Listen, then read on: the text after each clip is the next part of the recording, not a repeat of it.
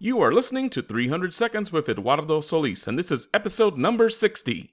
Double negative. So let the 300 seconds begin. Today was just one of those days.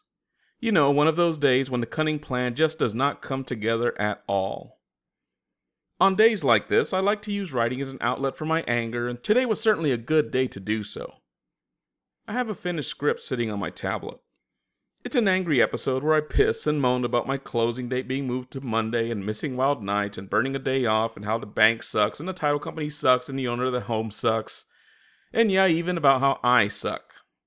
As I looked over the script, I thought about recording a little disclaimer at the introduction where I would warn the listener that this episode was not going to be the usual fun and laughs. I came to the realization that I was probably better off not recording that script at all. Yes, there are things to be legitimately upset about, but the majority of the time, things are never as bad as we would like everyone to think they are.